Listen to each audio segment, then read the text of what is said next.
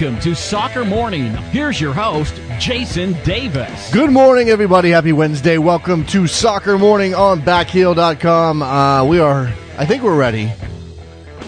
Sometimes technology doesn't want to respond when you want it to. Anyway, updates. What do I, what is everything got to update right when I don't want it to update? Anyway, we are here. Wednesday edition of the program. Big one for you today. Brian Sciaretta from American Soccer Now will join us in just a little bit. We'll go over some of the uh, more interesting story involving uh, young American players abroad, including a couple based in Germany. I'm going to get to some news on both of those players here momentarily. We'll take stock of the U.S. men's national team with Brian ahead of those qualifiers against Guatemala in Guatemala City and then back in Columbus, Ohio. And we'll talk U23s as well with Andy Herzog with a uh, colossal task in front of him to beat the Colombians over two legs, first down there in Colombia, then here at Frisco, Texas. Will there be anything left in the tie when the United States returns to Frisco next Tuesday? So Brian Sciaretta coming up in just a couple of minutes. Make sure you stick around for that. Brian is always uh, always on point here. Um, UEFA has refuted reports that Euro 2016 could be played behind closed doors due to security concerns. Uh, this was according to turn, uh, originally tournament executive committee vice president Giancarlo Abete went on French radio and said something to the effect of, we could play this tournament behind closed doors. That was then refuted by uh, UEFA. Now, Belgium has canceled their friendly against Portugal schedule for next week because of the uh, the terrorist attacks uh, in Brussels. Um, that obviously has nothing to do uh, with Euro 2016 necessarily, but UEFA has insisted there are no plans to play matches at Euro 2016 behind closed doors. Speaking to French radio station Radio 24 following the terror attacks in Brussels on Tuesday, UEFA Executive Committee Vice President Giancarlo Abete was quoted as saying, we can't exclude the possibility of playing behind closed doors as we cannot exclude terrorism. But UEFA said in a statement, we are confident that all security measures will be in place for a safe and festive Euro, and therefore there are no plans to play matches behind closed doors.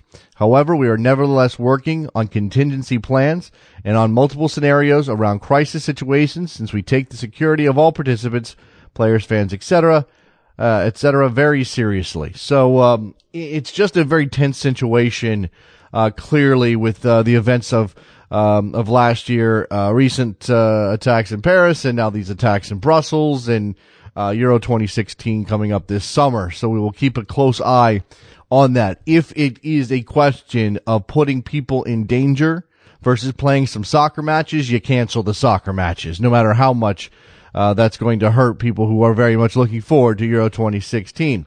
U.S. Soccer has confirmed that 17-year-old Dortmund midfielder Christian Pulisic will join the full U.S. men's national team next week for a qualifier against uh, Guatemala in Columbus, Ohio, depending on his health. There was, I, I went on a, a, little bit of a, not a rant, but I had a little bit of a discussion yesterday over the wisdom of bringing in a player like uh, Christian Pulisic. Um, to the full national team at the age of 17. I think we had Bill in New York call us up and, and talk about that. Uh, then immediately following my Sirius XM show yesterday, we get word, uh, from, um, from U.S. soccer, courtesy of Doug McIntyre over at ESPN FC that in fact U.S. soccer did call up Christian Pulisic. He stayed behind in Dortmund because of a cold. Uh, but he could join the U.S. men's national team for that second uh, qualifier against Guatemala um, in Columbus, Ohio on Tuesday. That's very interesting. Pulisic uh, received his first ever call up to the senior national team, but was left off the final squad when he picked up a cold. Uh, there had been speculation that Pulisic could join the under 23 team uh, for the Olympic playoff against Colombia, but he will instead jump directly to the senior team.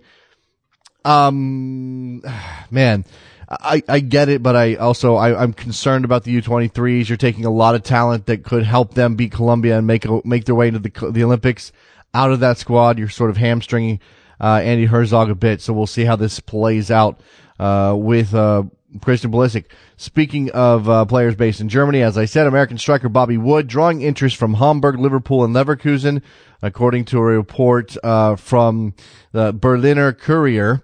Uh, he has already met with Hamburg officials, according to uh, various reports. Uh, he is 23 years old. He scored uh, 14 goals so far for Union Berlin in his career.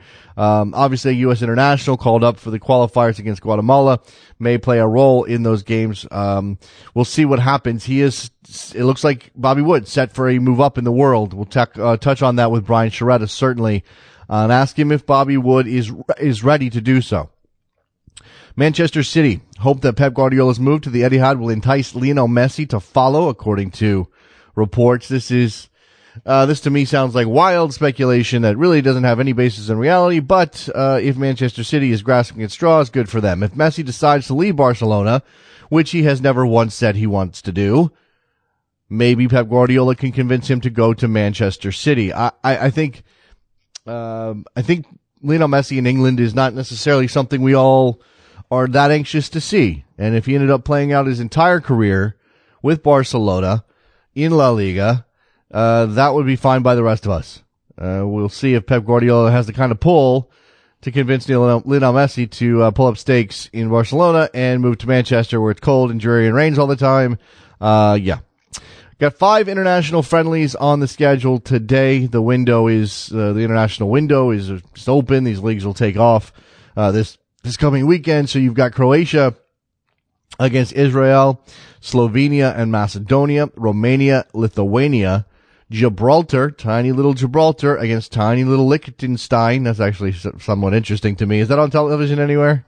And Poland versus Serbia. So, uh, some games there. Also some African Nations Cup qualifying according to, uh, ESPN. South Sudan and Benin, Chad, Tan- uh, Tanzania, uh, Sao Tome uh, y Principe, uh, against Libya, uh, Guinea-Bissau against Kenya, and Zambia versus Congo. So internationals coming up. It's that kind of week. Speaking of internationals, we're going to talk about all of that international stuff with our friend Brian Sciaretta from American Soccer Now in just a couple of minutes. It's a Wednesday edition of Soccer Morning on backheel.com. Stay there. Let's do this.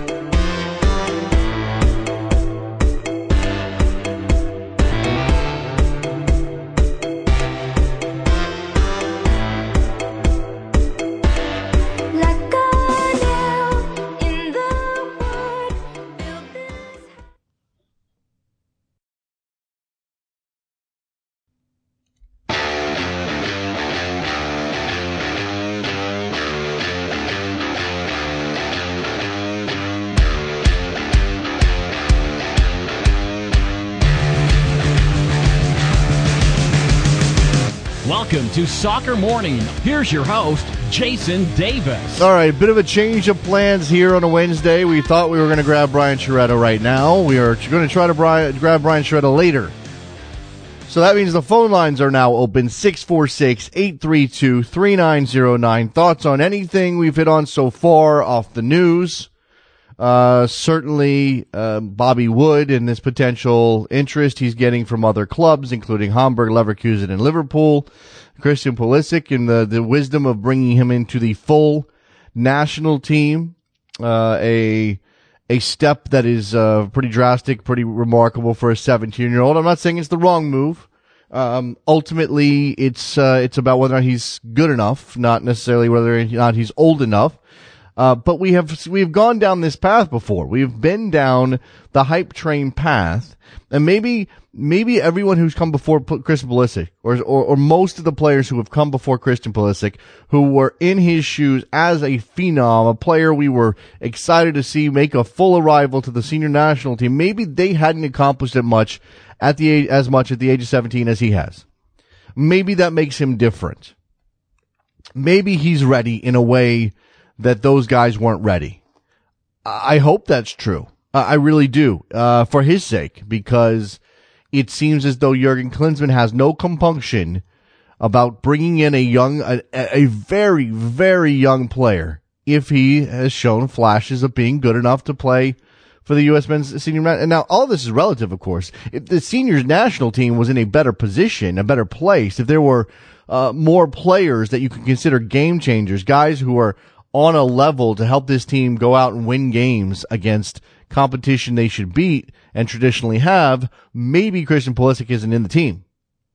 Maybe you don't have uh, the same sort of justification for calling him in if your national team program is in a better place. That that would seem to be the the logic for me. If this team had come off a solid Gold Cup last year, a couple of really good qualifiers, everything was going uh, everything was going great. You maybe don't call in Christian, and that that's the that's the weird catch twenty two of having a national team program that is suffering a bit it might not be the best environment for for a 17 year old player to make his debut or make his arrival to the senior level, and yet you probably need him more than if you were good. So if you were good, it's the right environment. If you're bad, it's the right. It, it, it's the it's it's he can contribute. So there we go. All right. Uh, it's it, this is a uh, this is a situation where um uh, we yeah, we don't know if he's going to play at all. It's not really the issue for me. Uh, 17 years old, he's in senior camp. He could be with the U23s. It, you know, again, it's um, it's it's pretty clear that he's a special player. We'll, we'll see what ends up happening. Uh, if he doesn't play, this is the other question. If he doesn't play for the senior team, if if Klinsmann calls him in, runs him through the paces, and he doesn't play, and, and that's certainly possible, and it's certainly uh, on some level understandable from Klinsmann's perspective, seeing how he fits in, seeing how he integrates into the full senior squad, since you imagine he's going to be there sooner rather than later. And the U the U23s lose, then they're going to be there's going to be some second guessing of that decision. Um, I'm not sure that he is definitely good enough or not good enough, but in the right place or the right fit to help the U23s win. And they have a sort of an established group and he's not part of it. And there's lots of reasons that, that throwing him in with the U23s isn't the right thing either. And yet, if they lose and Christian Pulisic is with the senior team instead, people are going to say, Hey, wait a second. You didn't give Herzog every opportunity to win his series against Colombia. You kept John Brooks, you kept DeAndre Yedlin, and you kept Christian Pulisic. How do you expect him to go and beat a better side if you don't give him all of the weapons that you have available? Phone lines are open 646 832 3909. Uh, we've got uh, that all that stuff I just talked about on the table. We've got uh, the Bobby Wood situation. I, I, I you know, we, we obviously uh, mentioned the Euro 2016 uh, issues with security that have now cropped up uh, again in light of what happened in Brussels. Uh, I don't know that we can provide any particular insight into any of that, but it's certainly a troubling situation and uh, uh, thoughts and prayers. And, and, and, you know, let's just remember that there are terrorist attacks that happen around the world in various places. Brussels is not the only place that been, had been hit by, um, uh, by terrorists in recent days and recent times. So, just uh, you know share a thought or a, have a thought or, or share a, a however however you decide to note these things um, just uh, be aware that uh, there are people suffering all over the place uh, because of extremists all right uh, we've got um, we've got. Hey, here's some interesting news. I, I, I didn't put this in there. I could have thrown it in when I talked about Christian. Apparently, the kid's cousin is going to join Dortmund. So you've got one Pulisic in the team. U17 men's national team goalkeeper Will Pulisic announced on Monday that he's signed with Dortmund. He's going to skip college at Duke and he's going to go to the Bundesliga, and he's going to play with his cousin Christian. At first, you know, you kind of went, oh, they're brothers. No, they're not brothers. They're, they're cousins. So you got two Pulisic uh, kids there at uh, at Borussia Dortmund. Uh, so that's uh, quite the American contingent. A two a two person American contingent. Uh, yesterday on Soccer Morning Sirius XM edition, we had the opportunity to, uh, to check in with Bill Peterson, the commissioner of the North American Soccer League. Everybody knows uh, Bill. He's out there quite regularly doing the rounds, talking to the media, talking up his league. They got their season starting in 10 days. Uh, 2016 will be their sixth season. Let me, 11, 12, 13, 14, 15, 16, their sixth season as the NASL.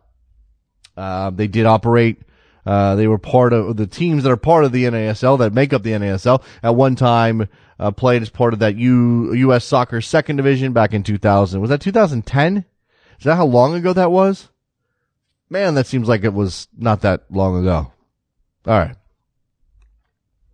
Uh, but the NASL heading into an interesting season, and it seems as though, and this is going to be the foreseeable future, and I don't necessarily think this is a strike against the NASL if you take into account how young they actually are but they're going to be dealing with the situation where they're going to drop a team or two every year and they're going to add a team or two every year. Right now they've got a, a plus one over the course of the entire 2016 season because they lost last year, uh, from last year, San Antonio and Atlanta. Both of those teams ceased operations. Now, there's a replacement team in San Antonio. It's of the USL variety.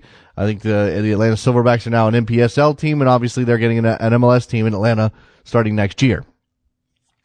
So NASL is adding, um, they're adding Oklahoma City. Well, Rayo OKC is the name of that team. Miami FC. Both of those teams set to start play in 10 days time when the league gets underway. And Puerto Rico FC, who will join in the fall. Now, I'm hoping to make some contact with the people down in, in Puerto Rico and, and maybe get a, a little bit of, I'm not sure a tour is, is what I can get. I'm not sure what there is to tour. I know that they play they're going to be playing in the same stadium in Bayamon that the former Puerto Rico Islanders played in. Uh, but but I'd be interested to talk to to people who are running that club. Now we know about the Carmelo Anthony uh, backing financially, and Carmelo has ties to the island, and everything's gravy, and they've even got some pretty slick looking sneakers that are coming uh, that are coming with some Puerto Rico colors. Actually, that's I think that's a, a custom thing for Carmelo. Nobody else can get their hands on those, but it's still pretty good branding. But remember, this is a place that has seen a team die before. Uh, maybe lack of, of, of organization, maybe poorly run. Um, Puerto Rico is an island that traditionally has been uh, way more into baseball and basketball than into soccer. That that may be changing, but it's still an uphill climb. There's there's no real difference to the um, popularity of soccer in Puerto Rico uh, than the popularity of soccer in the United States in the mainland United States. So um, you have an opportunity here, but at the same time, they better get it right. Because here's what NASL has to avoid, just like MLS. You can't put a team in a market with some sort of spurious notion that it might work, and then and, and, then watch the thing fall apart and end up having to start over again with a with either the team disappears, and now you're talking about a little bit of a maybe a scorched earth situation. Apparently, the Islanders didn't kill off Puerto Rico as a soccer market enough to to keep the uh, keep a, a, new team from going in. But you you can't you can't have teams coming and going without stability. The league is nothing. I mean, if NASL wants to continue to grow, they have to reach a stable place. Now, I understand with only twelve teams. Uh, they eleven in the spring season and twelve in the fall, right? I think that's right. They want they want to get bigger. They under, I understand why they want to get bigger. I'm not talking about stability in terms of lack of expansion. Stop expanding. I, I just mean that this the team that they do put in place have to be s- solid, uh, legitimate teams with the kind of, of financial backing that means they can stick it out if things don't go well at the gate. Now, part of the issue for NASL has been television, not just from a money perspective, because I don't think there's going to be a ton of money in it for NASL right now, but from a from a, a, a, visual perspective, from getting people to even recognize NASL as a viable soccer product that they want to watch. They had to deal with One World Sport. They have one game uh, per week on One World Sports, which is uh, also the home of the Cosmos, if I if I'm remembering correctly. They're expanding some of that this year. Uh, one World Sport is making the web stream of their game of the week available to everybody, regardless of what kind of cable package you have. So you don't have to have, uh, you know, you don't have to verify that you have One World Sports on your, uh, on your TV package in order to get the web stream. So that's good. And I believe, and, and we tried to talk, we, we didn't really dive in and ask specifically because he denied it before I even got the question out of my, or he denied it. He, he, he, he mentioned he wasn't going to talk about details before I got the question out of my mouth. But the word on the street is that uh, NASL is talking to beIN Sports. Now they they had the rumor was they previously were talking to CBS Sports. So either one of those those deals would be an upgrade over where they are now. Clearly, uh, beIN Sport is not incredibly accessible for a lot of people. Um, CBS Sports is, uh, I think, a channel a lot of people get, but don't even realize is there or exists. CBS has done a terrible, terrible job of spreading the word about that channel. So, um, those are only minor upgrades, but again, relatively speaking, those are significant upgrades because if you go from zero and you go to two, that's still a that's still a two hundred percent increase. I mean, that's a big deal to to to be able to just get yourself on a national television platform. Um, of of any type, for that matter. All right. So we are here on a soccer morning Wednesday edition of the show. Um, uh, 646-832-3909 is the phone number if you want to jump in. Uh, the other thing about NASL that I've been thinking about a lot of my conversation with Bill Peterson, uh, not the pro rel thing. I mean, that, that, that, that's part of this element of NASL, but, but really, I think it's a, uh, you know, I think that that's a, a red herring. The whole pro rel organ, uh, discussion is, is a red herring the, the pro rel discussion on the part of NASL and its executives, whether they be Seamus O'Brien at the Cosmos or Bill Peterson in the commissioner's office or any number of people, the entire discussion is essentially a way, and I'm not saying it's consciously a plan necessarily, although I wouldn't put it past some of these people, it's just a way to set up NASL as the alternative to MLS, and that's fine. Part of what I think NASL has done well since their since they came back to life as a league in in 2011. Uh, they did choose NASL consciously, obviously.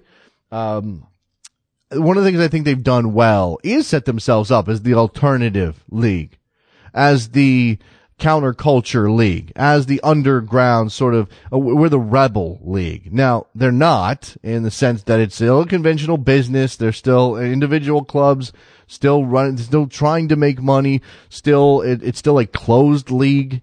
Um, uh, you know, obviously they're they're not involved in promotion and relegation at the moment. Um, there's there there are lots of reasons to say that NASL's only marginally different than MLS. Um, yes, um, conceivably, ML, uh, NASL teams can spend as much as they want as on their players. There is no salary cap and yet there is a de facto salary ceiling because simply put, the league doesn't make enough money. The teams don't make enough money. Uh, for them to go off wildly spending. There is no billionaire owner in NASL who's turning one of his turning one of their teams into a super club, uh, spending with no with with no issue at all about getting that money back. That that hasn't happened. Maybe it will. Hasn't happened yet. So NASL, okay, it's a different shade of gray in, in terms of uh, in terms of a soccer league in America. But they have done a good job. The messaging has been strong. The fans who have taken up the mantle of being NASL fans of whatever team or, or the league itself have done a good job of trying to turn the NASL into the counterculture league. That appeals to some people. I mean, especially if you don't like single entity or you think that MLS uh, is somehow a uh, proxy for NFL owners to to control soccer. Uh, that's my favorite. Uh, sorry, that's my favorite conspiracy theory of all time. uh, so uh, you know, it it is it's it is interesting that NASL has chosen to both be a league built on nostalgia, but also very much looking forward and and because they they want to have it both ways. I mean, we're looking at a situation where you've got the New York Cosmos, the Fort Lauderdale Strikers, the Tampa Bay Rowdies, and yet they also want to bring back, and they want to bring back the Chicago Sting, and yet they also have Rayo OKC, and they have um, Miami FC, and they're going into places uh, that are, you know, San Francisco Deltas, and and perhaps something in in Los Angeles, Orange County. I, I don't know. Um, some of this.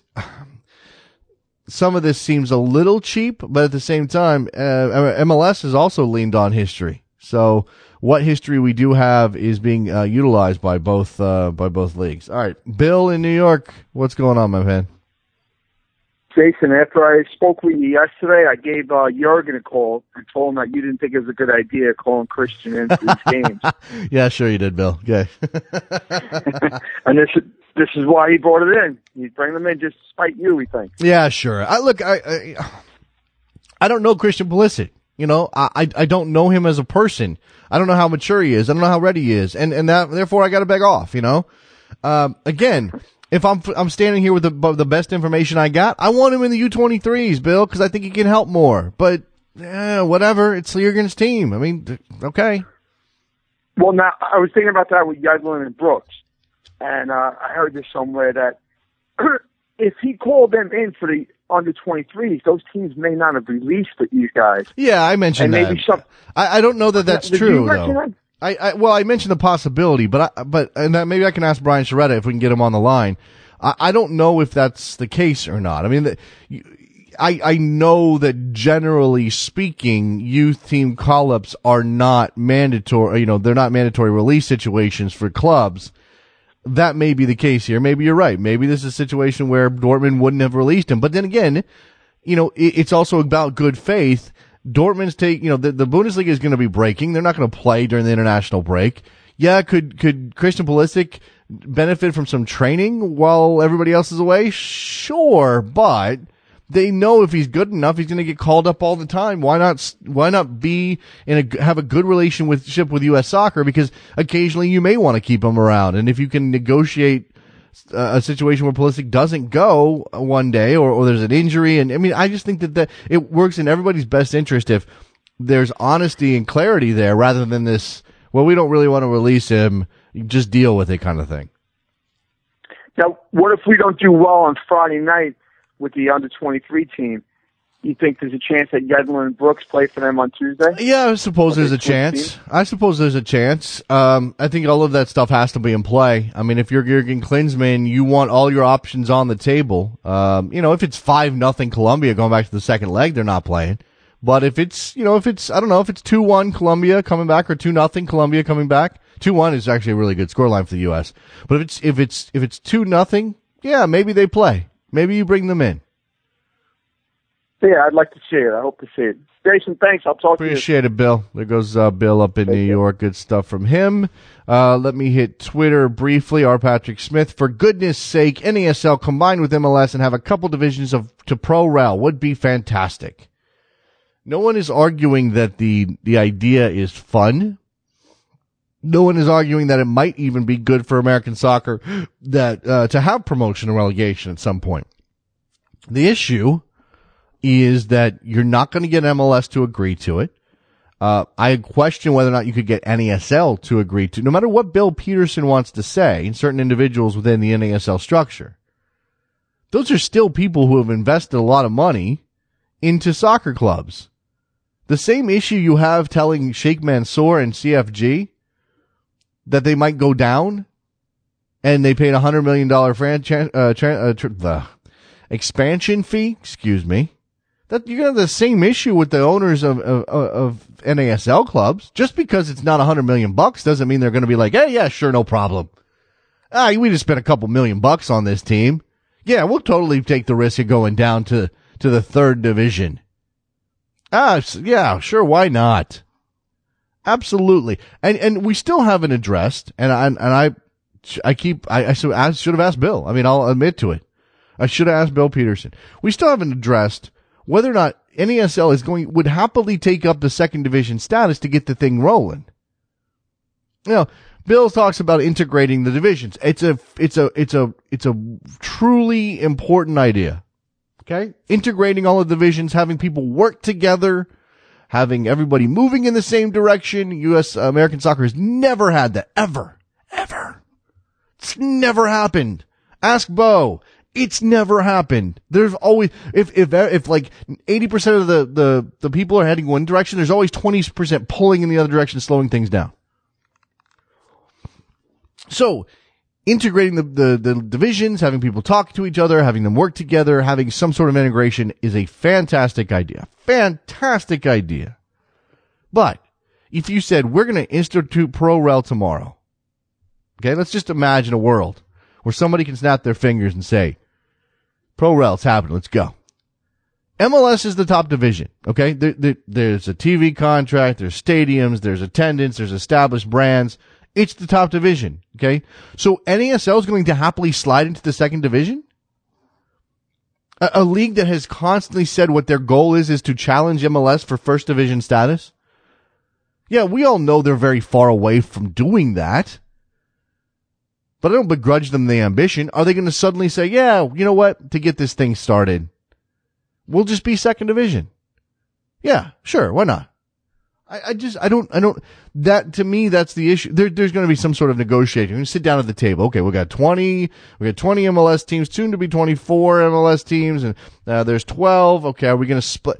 Are you going to, how are you going to do that? Just think about the, the pragmatic issues, first of all. The logistical issues. Think about the logistical issues. Get back to me. Okay. Don't give me a plan that says MLS is the first division and NASL is the second division. You fill it out with some USL teams and then you have a third. Don't give me, that's basic, like, just the basic organization. Give me the logistical plan.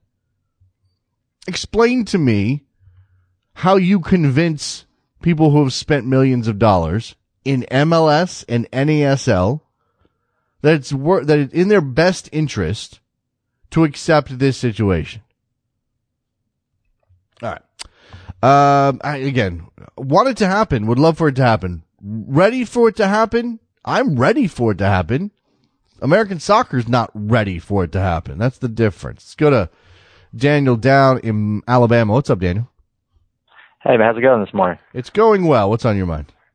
Um, I was I didn't know I I was a little late getting on the show this morning, but uh, I was wondering if you discussed the ESPN FC article where they had polled the MLS players and uh, came up with the most overrated player, Yeah, most underrated player, I don't know if you I- want to play for. Daniel, I don't know if I talked. of I, other questions.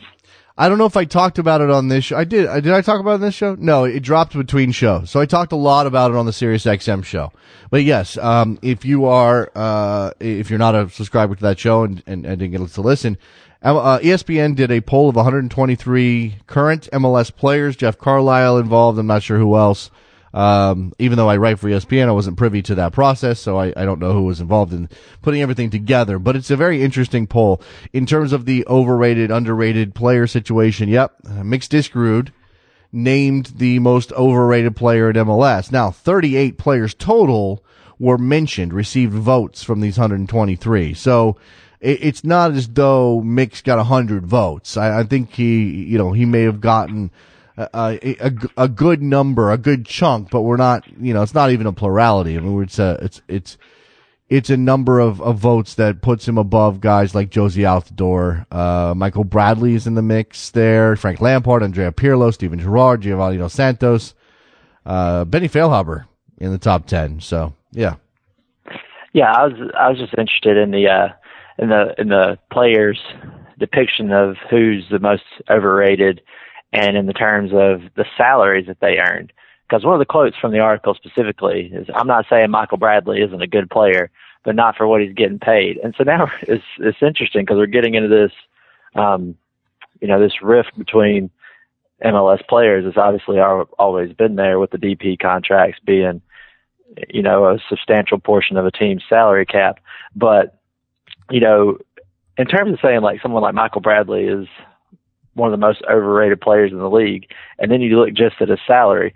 So is the argument that he isn't one of the best center midfielders in MLS? Or are you talking about, well, he, he is one of the best center midfielders in MLS, but he's not worth six million dollars. He's worth, I don't know, Yeah, I mean that's thousand dollars. that's the thing. Like, what? First of all, it's a subjective. The question has so much subject, subject, subjectivity just in what the meaning of the word overrated is, right? So, you know, what you're presenting is a situation in which a player says he's overrated because he's not making he's making too much money for what he contributes, and and. Hell, I mean, th- that's most of the DPs, uh, except for maybe Giovinco, and even him, you could argue, is overpaid relative to the rest of the league. Um, you know, you wouldn't have gotten him here with, for any less money, but I, I, I could, I, I could make that argument that, yeah. that- yeah. So, yeah, I mean, he go ahead. With, they has to be overpaid, or they pretty much wouldn't be here. Exactly. Exactly. one of And the the- things that Same thing for Altidore, same thing for Bradley, same thing for obviously the guys that, that you know, Lampard and Pirlo makes, make it to the list because they're paid a lot of money and haven't performed. I mean, we, we kind of say, oh yeah, that, that makes sense, except they're not. That's the thing. Lampard and Pirlo, to me, the word overrated doesn't really apply. You, you, they're aging players. You, you know that they're not what they used to be, but does that mean they're overrated? I, I'm not so sure. It's, it's a very weird question.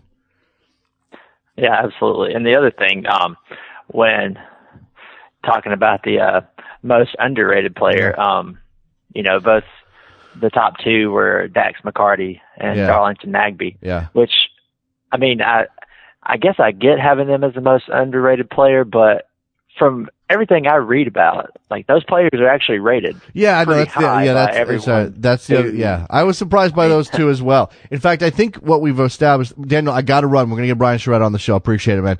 Um, what what I what I took away from this poll is that everybody's got a different definition, and I think that we've reached a point now with Dax McCarty where the guy is properly rated. I don't think he's underrated anymore. I think people recognize what Dax McCarty does. All right, Brian Sciaretta is ready.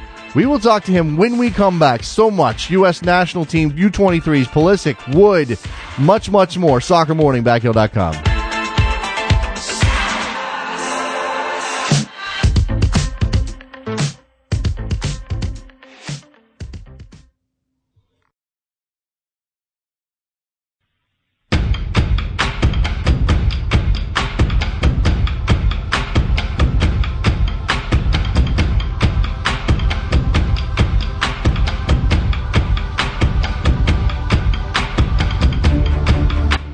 Welcome to Soccer Morning. Here's your host, Jason Davis. All right, we have managed to secure on the telephone the man, the myth, the legend, Brian Sciaretta from American Soccer Now, which has new March rankings, by the way. I was looking at those yesterday. Brian, how are you?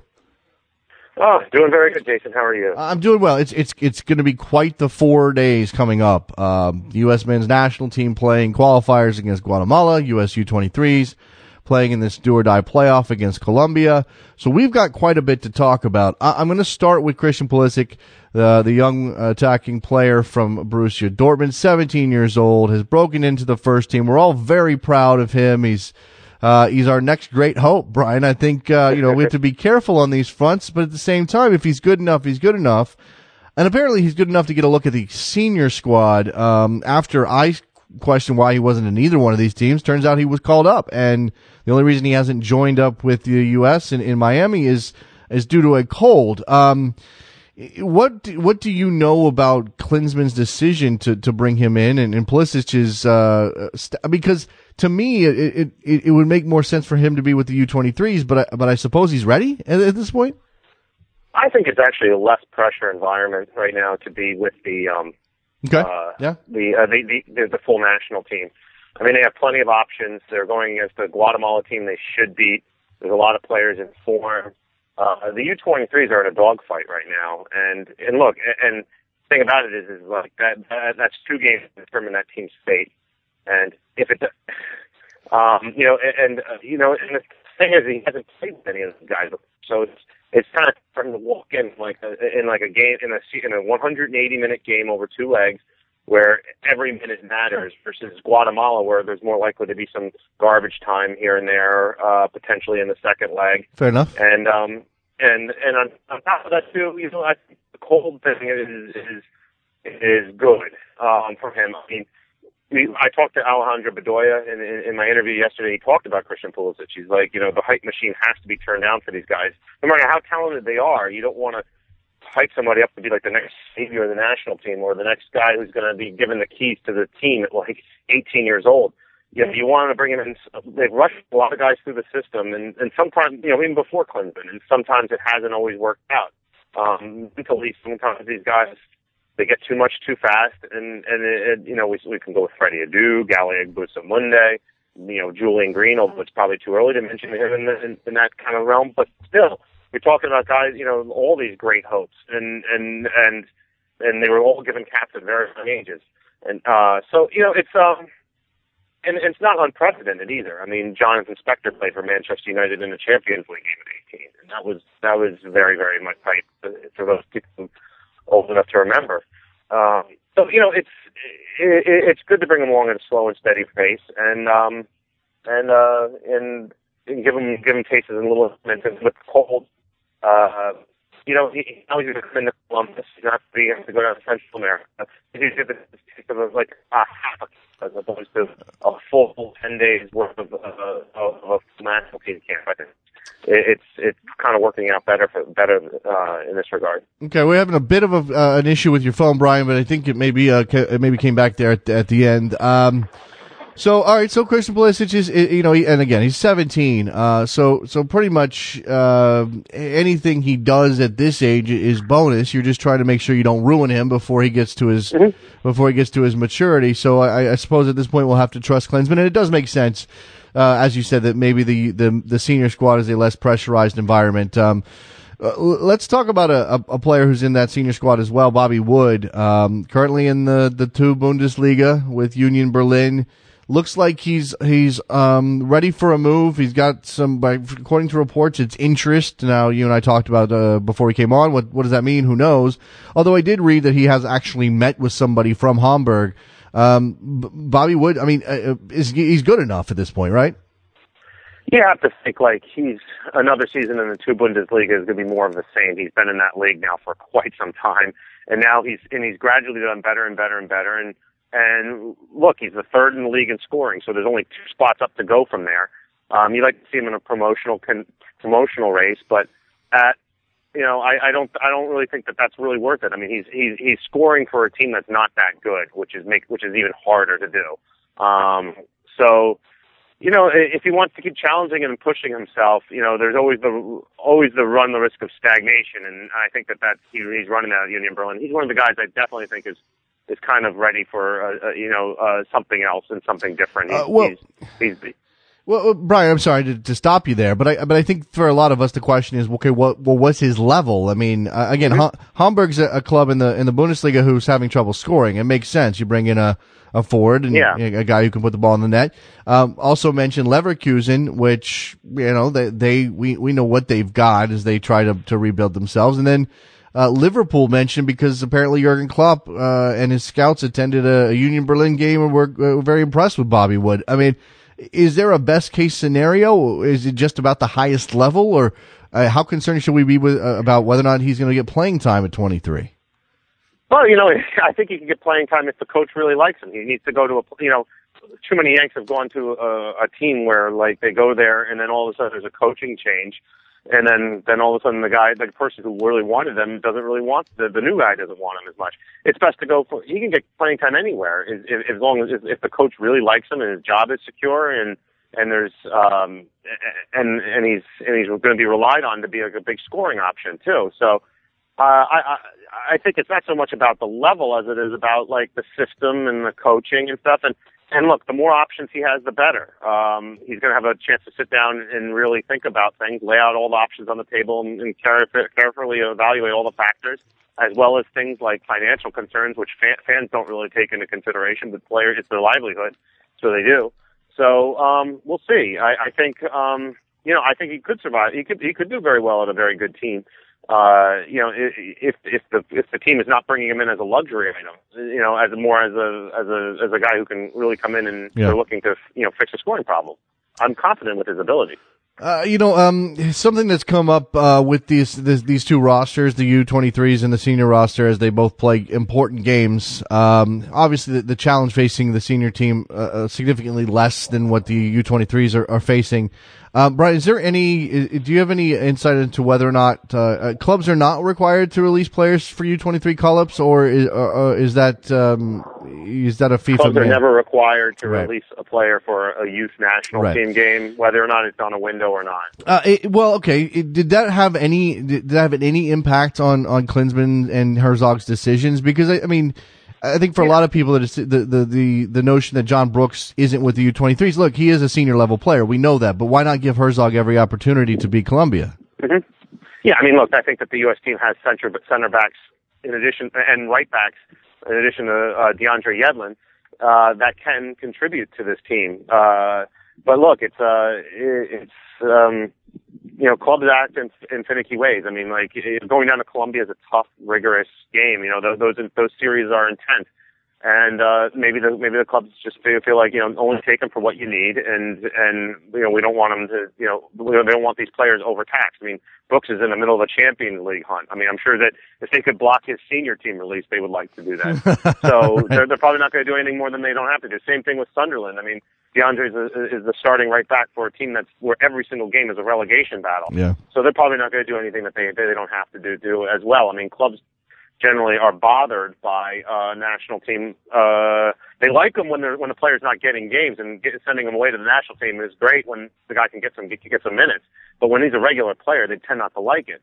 So um, you know, I I think that, that those do factor in some things too. But at the same point, I'm not completely closing the door that there could be some last minute changes here and there between the two teams.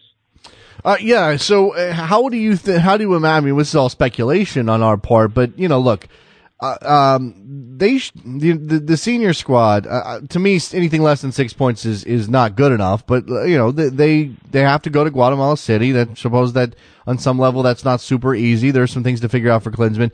But depending on how things go in that first leg against Colombia, will that will that dictate some changes that might be coming? We know Klinsmann called in. Uh, more than the 23 uh, normally mm-hmm. to be called in for the for the senior squad, and, and I suppose Herzog could make a case if things are tight after the first leg that he needs players like Yedlin and Brooks. Yeah, on the flip side, though, what happens if the U.S. plays to a scoreless draw or one nothing draw, uh, one nothing win against Colombia in Colombia? Right. Uh, do you break up that back line? If the back line produces a, a this, shutout, that's I mean, a good point. how good Brooks and, and good point. Yedlin are, I mean, yeah. I mean, if they go down there and pull off a stunning result, do you do you want to just tinker with a back line that just did something like that? Hmm. I mean, it's very difficult questions. Um, Whereas it, what happens if it's like a two to two draw and the and the back line just you know give up a lot of chances and the team then they may be like well they're still in it but we definitely have room to experiment with the back line. So I think they're you know it, it, it's one of those things where they'll look at definitely um, if they can't make any changes before that first leg they'll look at like how the team performed and whether or not uh, they want to make uh, um, any changes, uh, or whether, let alone whether or not they're completely necessary. Obviously, if they lose like four nothing in Colombia, it becomes pretty moot. Uh, yeah, of course. I mean, if if they go down and lay an egg um, uh, against the Colombians, then then all bets are off as to what you know what Herzog can can do with that that second leg. Um, how important? I mean, again, it, it's I guess it's easy for me to sit here on the sideline and, and pick apart these rosters and, and question Klinsmann's decisions, uh, particularly when it relates to to age eligible players for Herzog's team. But how important? Um, is the U23 effort in relation to what Klinsmann has to do against Guatemala. And, look, any other any other year, maybe you're not even sweating Guatemala, but this is a situation where Klinsmann needs to build towards um, the rest of the qualifying campaign in Copa America. I mean, you know, I, I, it, it's a long term thing uh, with the U23s. Um, you know, it's I think the Olympics are very very important because very I mean, at the U23 level, you're dealing with full professionals, and the amount of chances that players that age, which are just starting off their professional careers, get to play in FIFA international tournaments outside of just CONCACAF tournaments like the Gold Cup and everything. It's very rare. I mean, you got the World Cup, maybe the Confederations Cup, and on on weird years you get the Copa America. That's pretty much it. And the, and the Olympics really gives those kids a, a chance, a taste of what high level FIFA international soccer is like. Um, and it really could, you know, looking towards Russia, it could be like a very valuable, very valuable experience. I mean, the Sydney Olympics in 2000, where they mm-hmm. run into the semifinals, was a big building block, a huge building block for what they wanted to do in in 2002. And I thought that the um, the Olympics in 2008, even though they didn't make it out of the group, they still played pretty well at times, and that really laid the building blocks for what they try to do in um, at the at the run to the finals in the Confederations Cup, mm-hmm. and uh, and winning the World Cup group in 2010. So, you know, I think missing out on two Olympics in a row really, really gives our, puts our players, you know, behind the eight ball in terms of, uh, you know, missing out, um, on, on, mm-hmm. uh, and being tested at like these kind of tournament environments, which are very different than club level stuff. So I think it's very important with what Klinsmann wants to do. Not really short term because he's got enough players who are in their prime, later 20s, who, who, who are playing well at the moment where they can get the results that they, that they want if they play well. But in terms of long term, the Olympics are very important. So I think that really fits under Klinsmann's role as technical director, not so much national team head coach. All right, so we've um, uh, we've we've got a, a team as again twenty six call ups. So he's gonna he's gonna have to uh, trim a couple of guys from this group. Uh, I don't know that there's any major surprises here. I mean, obviously you have some newer faces. Uh, certainly Ethan Finley falls into that category where there is a question a, a, goalkeeper on some level, if only because neither Howard or or Guzan have been playing very well recently. Uh, then there's Fabian Johnson, um, the the best player in the American pool. I think uh, consensus uh, is is that he is the top guy for the United States, Brian, and he he injured he, he suffered an injury last week uh, last weekend. yet he was called up. This is just verification that he's actually hurt. I mean, what what exactly is the thinking here? I mean, I don't know. It's injuries are very tough to predict when players are in U.S. team camp. I mean, I think we all remember uh, the whole Jozy is ready for the round of uh, 16 at the World Cup, and, and it turns out he wasn't even close to being ready. Um, you know, and and and also sometimes too, players get called in by the national team uh, where the medical staff looks at them. I think it's a day to day thing. Um, you know, and then of course it's also what role is he going to play? Is he going to play fullback or is he, you know, he's a good fullback. Um, he gets the job done. But I think if you really want to make the most out of what you get out of Fabian Johnson, you got to play him in the midfield. That's where he plays. That's where he developed. He was a star for Germany's U21 team that won the Euros, and he's been playing there most of his career. So, uh, you know, it, it, all these questions in terms of, you know, how do you use Fabian Johnson, and then this time is whether or not he's healthy or not. So, we'll see. Um, uh, you know, it's I'm not a medical doctor. I'm not there evaluating him, and uh, you know, and, and it's tough to get a read on U.S. soccer when when, the, when they release information on injuries. Yeah. All right, Brian. Uh, do you have a, an outlook? I mean, I, I, don't know if I want you to, to. I'm going to put you on the spot to make predictions, but uh, do you expect uh, a pair of decent results on Friday night? How are you looking at this? I think the full national team uh, is sitting in good shape right now. Uh, despite having a tough 2015, I think they can put 2015 in the rearview mirror here because uh, it's been it's been years since we have this many players playing that well for their clubs. It's a it's a really good situation right now for the full team for the full team. I mean, Cameron Johnson, we can go through the whole list. Uh, Brooks and Cameron, yeah, it, it's it's a good good situation. Know, Bedoya, I guess just you know keep listing them. Uh, you know, these guys were not doing as well at their clubs last year, and they're doing much much better now. Uh, the U23s. Um, that's going to be very difficult uh, for them to go down to Colombia. But you know, stranger things have happened. But the odds are against them. But the odds are very much in favor of the full national team in terms of getting a result on the road in Central America, which is historically not always been easy. Yep. Brian Sciaretta, American Soccer Now. Go follow him on Twitter at Brian Sciaretta. S C I A R R R. Wait, R E T T. Two T's, two R's. Brian. One, no, one R, two T's. There you go. One R, two T's. See, from the man himself. Brian, thank you so much for the time. Appreciate jumping on. Thank you very much, Jason. Uh, let's get that's going to do it for us on a, a, Wednesday edition of Soccer Morning. We're going to wrap this one up. We'll talk to you guys on Thursday. Uh, I don't have any real news or notes to to lay at you right now. We're just going to play the music, say goodbye, encourage you to tweet us at Soccer Morning, follow us on Twitter. I'm on Instagram and Snapchat and all this stuff. I'm there. I'm all. I do Periscope sometime. Yeah. See you then. See you tomorrow or Periscope. Bye.